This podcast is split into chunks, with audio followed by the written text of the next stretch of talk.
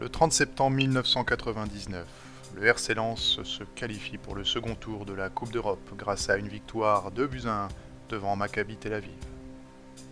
Ce match retour, disputé devant 35 000 supporters, sera le dernier de l'ère Daniel Leclerc. Artisan d'un jeu particulièrement séduisant et à l'origine d'un état d'esprit auquel on se réfère encore en Artois lorsqu'on parle des valeurs du club. Après ce succès poussif, l'ex-pas gauche du RCL choisira en effet de partir, usé par le virage qu'a pris son club après les trophées remportés, mais aussi isolé dans sa façon de concevoir le jeu et la vie de groupe de ses joueurs. Comment en est-on arrivé à la démission de celui qui apporta au Racing le seul titre de champion dont il dispose aujourd'hui? Quels sont les ressorts de cette décision, mais aussi les conséquences? C'est ce dont nous allons parler, dans l'absolu.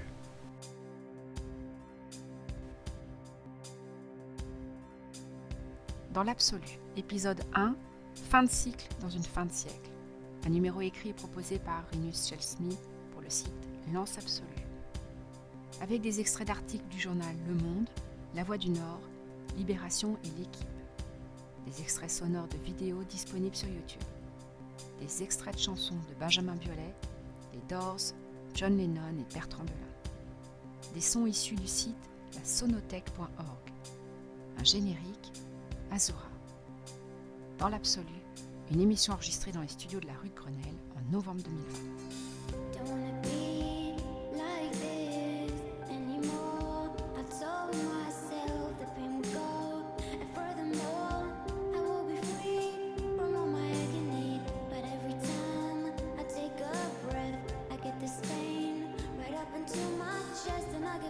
Daniel Leclerc est nommé à l'été 1997 entraîneur de l'équipe sans et or alors que cette dernière vient d'éviter de peu la relégation en deuxième division. Adoubé par Roger Lemaire, qui fit de lui son adjoint lorsqu'il rejoignit le RC Lens en mission commando six mois plus tôt, il bénéficie de l'appui de ce dernier auprès du décideur et président lensois Gervais Martel lorsque ce dernier mène sa réflexion sur la saison à venir. Avant cela, après une carrière de joueur déroulée pour l'essentiel à Lens, Leclerc se retrouve à la fin des années 80 propriétaire d'un bar situé en face du stade Ningesser à Valenciennes. Les soirs de match, il lui arrive donc de joindre l'utile à l'agréable et de délaisser la tireuse à bière pour aller observer le match qui se déroule à côté. Cette vie, Daniel Leclerc l'a souhaité et même euh, rêvé. Il n'avait en effet aucune appétence particulière pour le monde du football ainsi que pour le métier d'entraîneur au sortir de sa carrière. Son rêve à lui a toujours été de reprendre un bar tabaloto avec sa femme. Seul un concours de circonstances a fait qu'il ait pu acquérir le fonds de commerce et les locaux d'un café faisant face à un stade, Durant tout ce temps, il est resté cependant un amoureux du jeu et un observateur avisé des matchs et des joueurs, jusqu'à aller régulièrement assister aux entraînements de l'équipe amateur de son village. Équipe dont il deviendra le coach là encore par un concours de circonstances. Le mythe par-delà. Le mythe qui voit un ex-joueur professionnel avoir suffisamment d'humilité et de passion du jeu pour exercer une activité bénévole au sein d'une équipe de village. Le mythe euh, qui voit surtout Daniel Leclerc connaître euh, très vite euh, ses premiers succès en tant qu'entraîneur. Quelques années passent et c'est dans son bar qu'il voit le propriétaire du club du VAFC venir prendre un café un soir d'automne pluvieux. Sans détour, l'homme d'affaires lui propose de venir s'asseoir sur le banc et de prendre en charge l'équipe première. Entre deux bières tirées, Leclerc accepte la proposition en un éclair et se retrouve à la tête de l'équipe de décembre 1986 à octobre 1987. Cette brève expérience prend fin, là encore, par un concours de circonstances.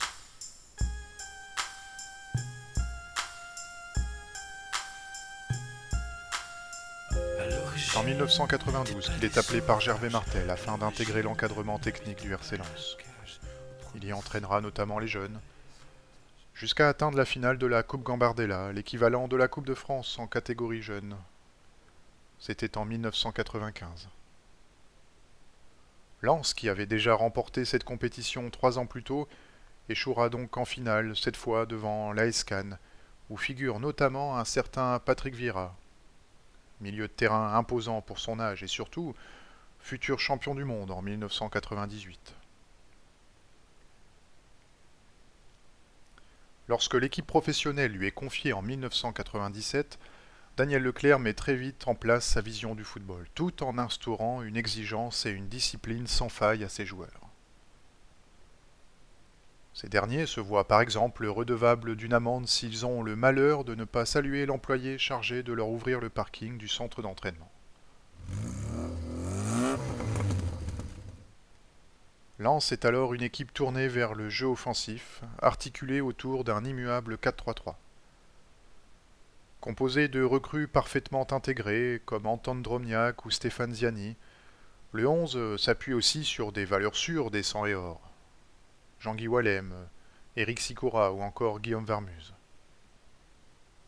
Mais le début de saison est poussif, euh, deux victoires en sept matchs. Pour autant, Daniel Leclerc ne dévie pas de ses idées et de sa manière de fonctionner. Il insiste aussi sur le plaisir de jouer et le goût de l'effort. Il rappelle sans cesse à ses joueurs la chance qui est la leur de pouvoir faire le métier qu'ils font. Et enfin, il ne base euh, ni ses évaluations ni ses humeurs sur les résultats de son équipe. Dès lors, la confiance entre lui et ses hommes paraît inaltérable et surtout propice à la réussite. Gervais Martel observera de plus ou moins loin l'évolution de son équipe au cours de la saison. Il en livrera témoignage quelques années plus tard, se souvenant notamment du fait que Daniel Leclerc n'évoquait jamais l'équipe adverse dans ses causeries d'avant-match, et ne se focaliser que sur le jeu et la stratégie de son équipe. À l'issue des matchs allés, le RC Lens se trouve dans la première moitié de tableau. Lors des matchs retour, en revanche, l'équipe de Leclerc remportera 13 des 17 rencontres prévues, coiffant au poteau le FC pour le titre de champion de France.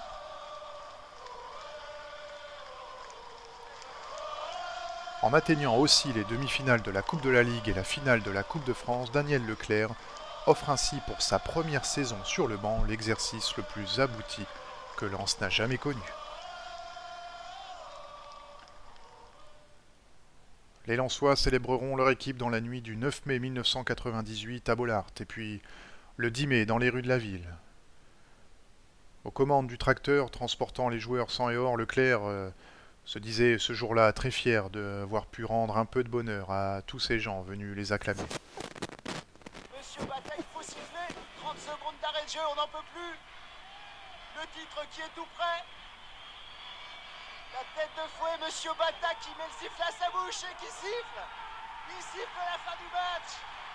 Non, c'est champion de France pour la première fois de son histoire. La joie de Varmus, de Manier, de Lachor le buteur ça y est, il est 21h50. Lens vient d'obtenir son premier titre de champion de France et entre dans l'histoire du palmarès du football français. On a gagné le championnat de France, on est heureux. Merci à Lens, merci à Leclerc, merci aux supporters. Êtes heureux là Ah ouais, on est fous. C'est toute une région qui vit. Formidable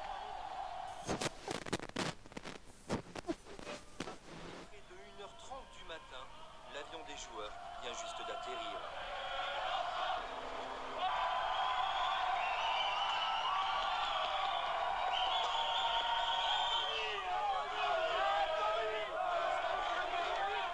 Le plus beau reste pourtant à venir. Le plus beau se déroule sur la pelouse du stade Bollard. Il est 3 heures du matin. 25 000 supporters accueillent les héros. Incroyable qui envahit les rues de Lens. Du jamais vu sur cette terre de foot, ce mois de mai 98, deux mois avant le titre de champion du monde des Bleus de Zidane, Lens a écrit la plus belle page de son histoire.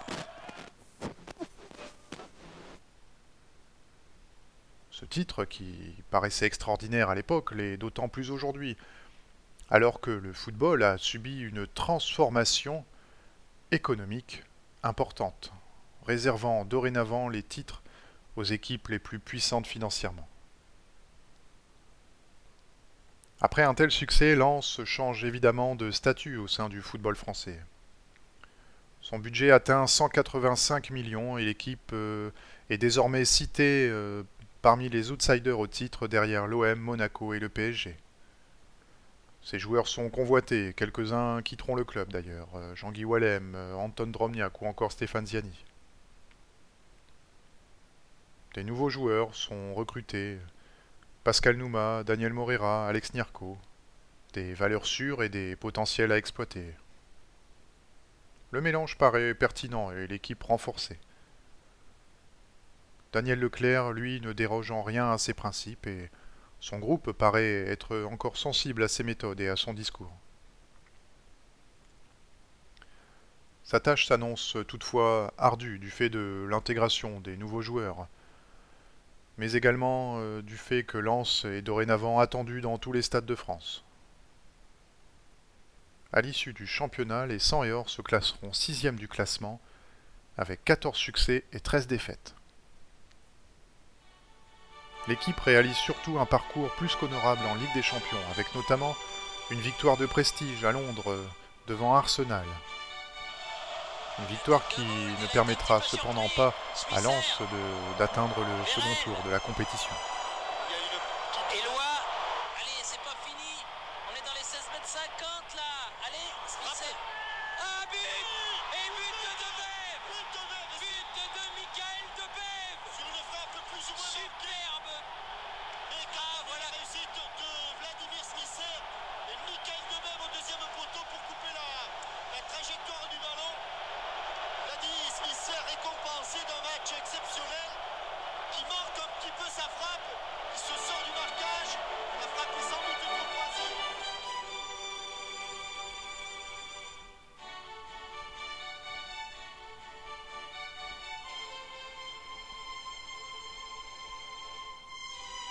Le vivra une Coupe de France sans panache, éliminée assez tôt dans la compétition par une équipe euh, prétendument inférieure évoluant en deuxième division.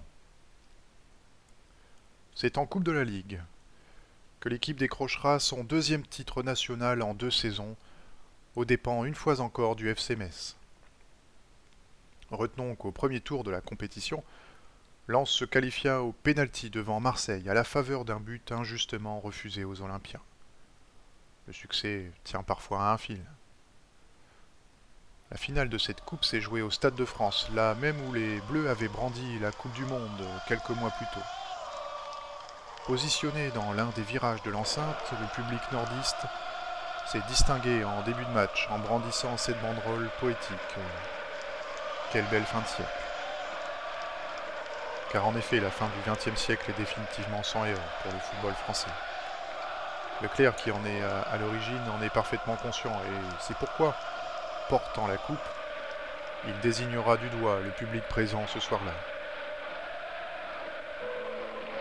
En mettant euh, d'une aussi belle façon en parallèle la beauté d'une présence d'un public et celle d'un titre acquis, le grand blond deviendra ce soir-là un mythe.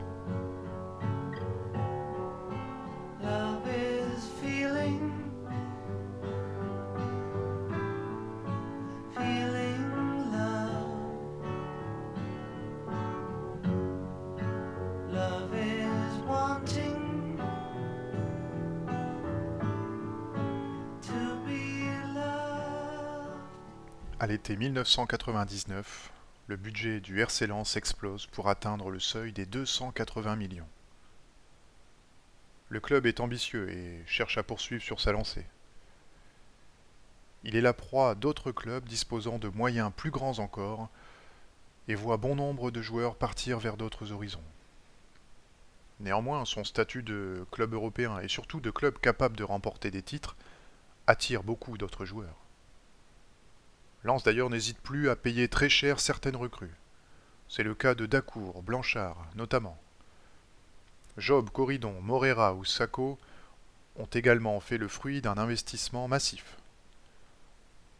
La balance commerciale de ce mercato voit les dépenses s'élever à hauteur de 180 millions, tandis que les recettes de transfert perçues atteignent 157 millions.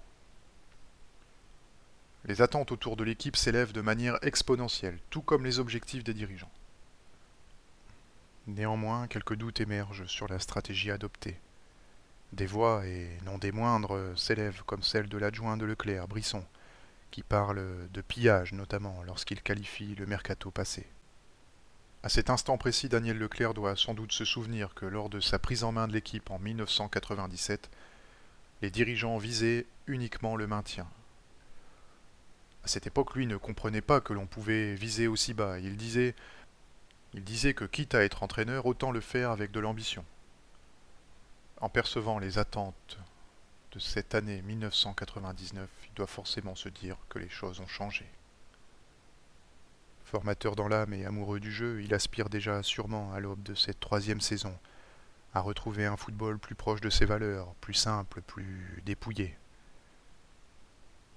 Il a aussi le sentiment que son rôle d'entraîneur s'apparente dorénavant à une fonction managériale dévouée à gérer les égaux et les émotions de chacun de ses joueurs, plutôt qu'à une fonction d'entraîneur focalisée entièrement sur le terrain et la stratégie.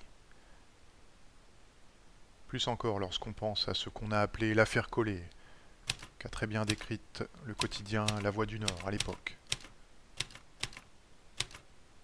Jouant à Strasbourg, le milieu de terrain recruté à l'issue de son contrat par les dirigeants lensois sans l'aval de l'entraîneur, une première. L'homme originaire de Madagascar ne jouera au final que 4 matchs sous le maillot sang et or et passera une grande partie de la saison à l'infirmerie avant de quitter le club un an plus tard. Au sortir de cet épisode, le druide comprend que son influence sur le pouvoir décisionnel et sportif s'est réduite.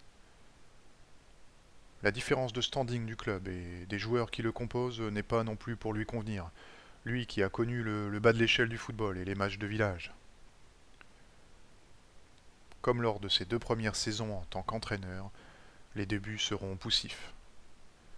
Ces hommes ne gagneront que deux fois en huit matchs, à la différence près que cette fois, le druide n'aura pas le ressort nécessaire pour asseoir ses méthodes et préférera s'en aller au soir du 30 octobre 1999.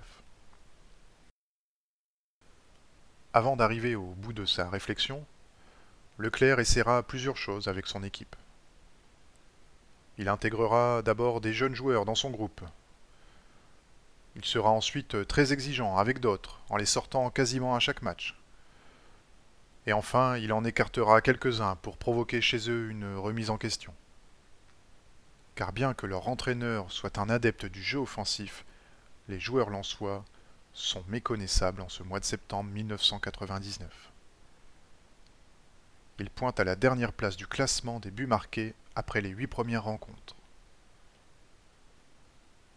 L'équipe semble même avoir perdu ce goût de l'effort collectif, qui lui a permis par le passé d'obtenir des résultats probants sur la scène nationale et même sur la scène européenne. Pour illustrer ce manque de volonté, la rencontre à Bollard face à Sedan est parfaite. L'équipe ardennaise arrive alors de deuxième division et affiche des moyens bien moins ambitieux que l'équipe lançoise, aussi bien en termes de finances que par la qualité des joueurs qu'à la ligne sur le terrain. Pour autant, le résultat du match est sans appel. Sedan s'imposera 3-0. Une défaite qui sonnera le glas d'une crise qui apparaît alors comme plus profonde qu'elle n'y paraissait jusqu'à présent.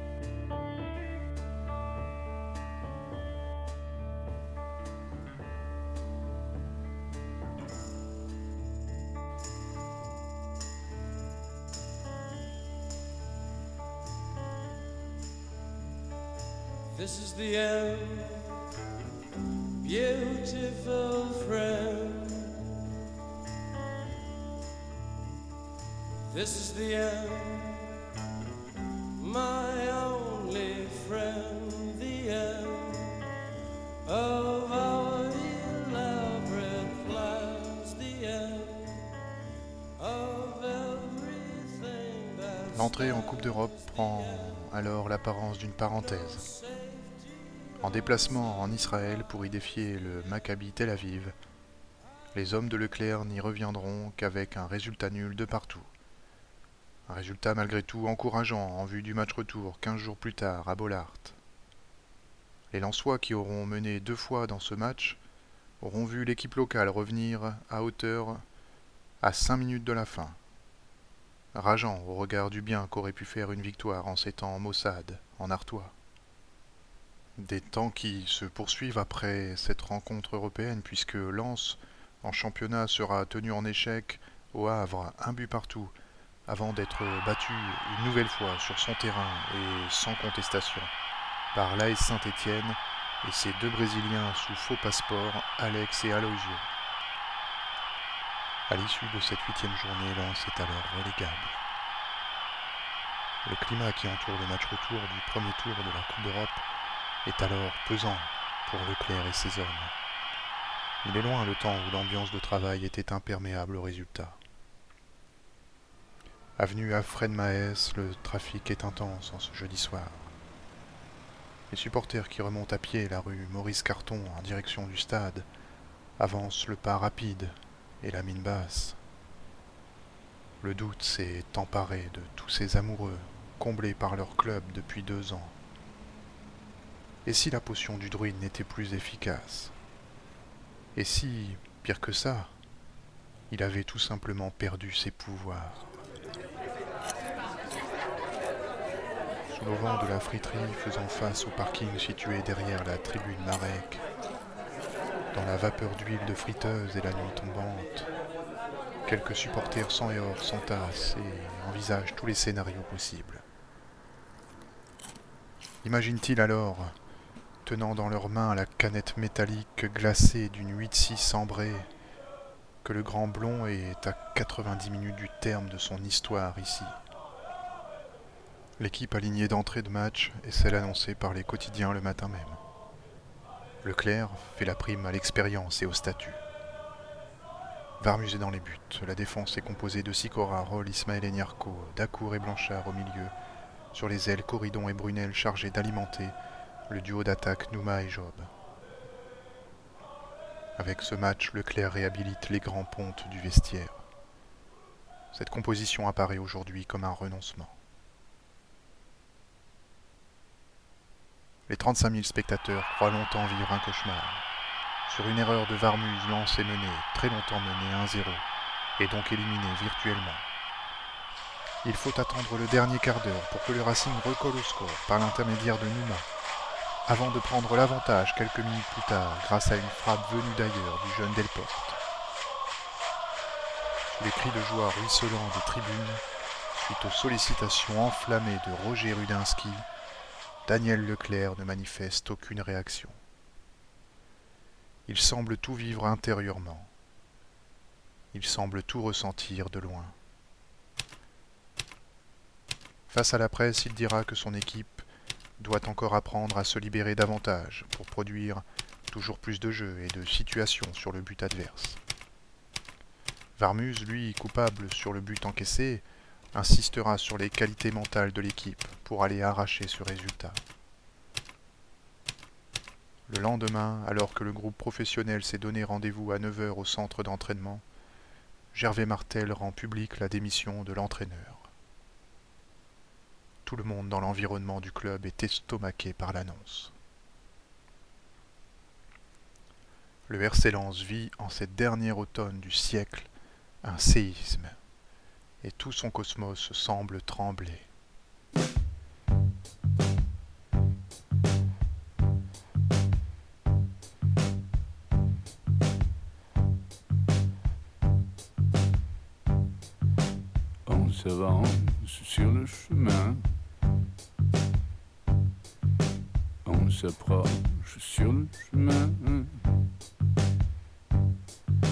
Je vois qu'on agite une main. Mais dans les entrailles des vestiaires, au plus près du terrain, la surprise apparaît déjà moins palpable. Même chose dans les bureaux des dirigeants lensois, jusqu'à celui du président, qui confiera des années plus tard qu'un accord tacite portant sur l'imminence du départ de Leclerc existait entre le druide et lui. Il avouera aussi que les relations entre Leclerc et les joueurs n'étaient pas bonnes, voire conflictuelles avec certains d'entre eux. Après son départ, Daniel Leclerc rappellera que le bouleversement de l'effectif lors de l'été 1999 fut important, trop important, sur tous les plans. Les joueurs, les mentalités et les comportements. Il regrettera le changement stratégique du club en termes de recrutement, qui a fait venir selon lui des joueurs davantage reconnus par leur nom ou leur prix que pour leur qualité de footballeur ou d'homme. Des joueurs qui, par leur statut, n'acceptent plus de rester à la place que leur attribue le druide. Du côté des joueurs, cette démission ne fait pas que des malheureux. Certains, pris en grippe par le druide, en profiteront d'ailleurs pour trouver un second souffle dans cette saison. Varmuse, encore lui, rappellera aussi, au lendemain du départ du druide, que le titre de 1998 était plus le fait de la qualité d'un groupe de joueurs arrivés à maturité que le fruit d'une méthode innovante apportée par un coach. Eric Sicora, un autre historique, parlera d'une usure ressentie vis-à-vis des pratiques et des discours. Johan Lachor, que Leclerc avait connu dans les catégories jeunes et qui fut l'auteur du but égalisateur à Auxerre, synonyme de titre de champion, évoquera un ras-le-bol général euh, vis-à-vis du caractère de l'homme. Si euh, le besoin de renouveau est parfaitement audible, le football étant un sport fonctionnant par cycle, le discours souhaitant déboulonner la statue du grand blond l'est beaucoup moins. Le public sans hors d'ailleurs ne s'y trompera pas, puisqu'il entreprendra une grève des encouragements de 10 minutes lors du match suivant à bollard délélis contre Montpellier. Parmi les sifflets et les colibés, des pancartes réclamant le retour de l'entraîneur qui a amené les succès sont brandis. D'autres revendiquent la démission de Gervais Martel. Car le président n'est pas épargné par l'affaire. Certains lui reprochent le départ de nombreux joueurs importants. Lui dira qu'on ne peut retenir des hommes contre leur gré et rappelle l'importance de son investissement financier pour le club. L'autre grief fait à Martel est d'avoir vendu l'âme du Racing au profit du merchandising, d'une stratégie de croissance économique. En clair que Lens voit trop grand et que le lien de proximité qui existe entre les joueurs et les supporters, qui fait l'essence du club, ce lien s'est distendu jusqu'à avoir pris le risque de le voir se rompre. Il est vrai que l'ex-entrepreneur voit les choses en grand. Il a fait venir des actionnaires tout en injectant lui-même de l'argent. Il a lancé les travaux d'un centre de formation. Il a permis la rénovation du stade pour accueillir la Coupe du Monde 1998. Il a professionnalisé toute la structure estampillée RC.